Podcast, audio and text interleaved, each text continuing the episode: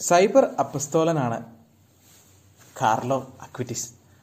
പതിനഞ്ചാമത്തെ വയസ്സിൽ താൻ ലോകമെമ്പാട് സഞ്ചരിച്ച് കണ്ടെത്തിയ ദിവികാരുണ്യ അത്ഭുതങ്ങളൊക്കെ തന്റെ വെബ്സൈറ്റിൽ ഉൾപ്പെടുത്തി ലോകമെമ്പാടും ഒരു ദിവികാരുണ്യ പ്രേക്ഷിതനായി മാറിയപ്പോൾ ആ ഒരു പതിനഞ്ച് വയസ്സുകാരൻ തന്റെ വേദന നിറഞ്ഞ ക്യാൻസർ കിടക്കയിൽ നിന്നും ലോകത്തോട് വിളിച്ചു പറഞ്ഞൊരു സംഗതിയുണ്ട്. ക്രിസ്തുവിന് വഴിയൊരുക്കുവാൻ നമ്മുടെ സൈബർ ഇടങ്ങൾ ഒരുക്കേണ്ടത് അനിവാര്യമാണ്.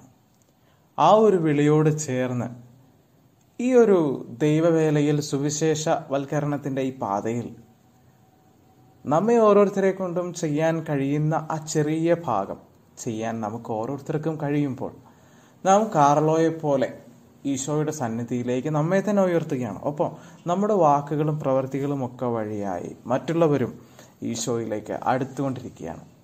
അപ്പോൾ കാർലോയെ പോലെ ഈശോയെ കൂടുതൽ കൂടുതൽ സ്നേഹിക്കാൻ നമുക്ക് ചിരപരിചിതമായ സോഷ്യൽ മീഡിയയിലൂടെയും നമുക്ക് സ്വതസിദ്ധമായും ആർജിച്ചും നേടിയ കഴിവുകളിലൂടെയും ഒക്കെ ഈശോയെ പ്രഘോഷിക്കുവാനായിട്ടുള്ള വലിയ വിളി നമുക്ക് ഓരോരുത്തർക്കും ഉണ്ട്.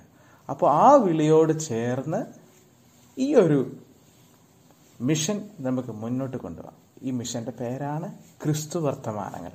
ക്രോസ്റ്റോക്സ് ഞാൻ നിങ്ങളുടെ സ്വന്തം സെബിൻ ബ്രോ.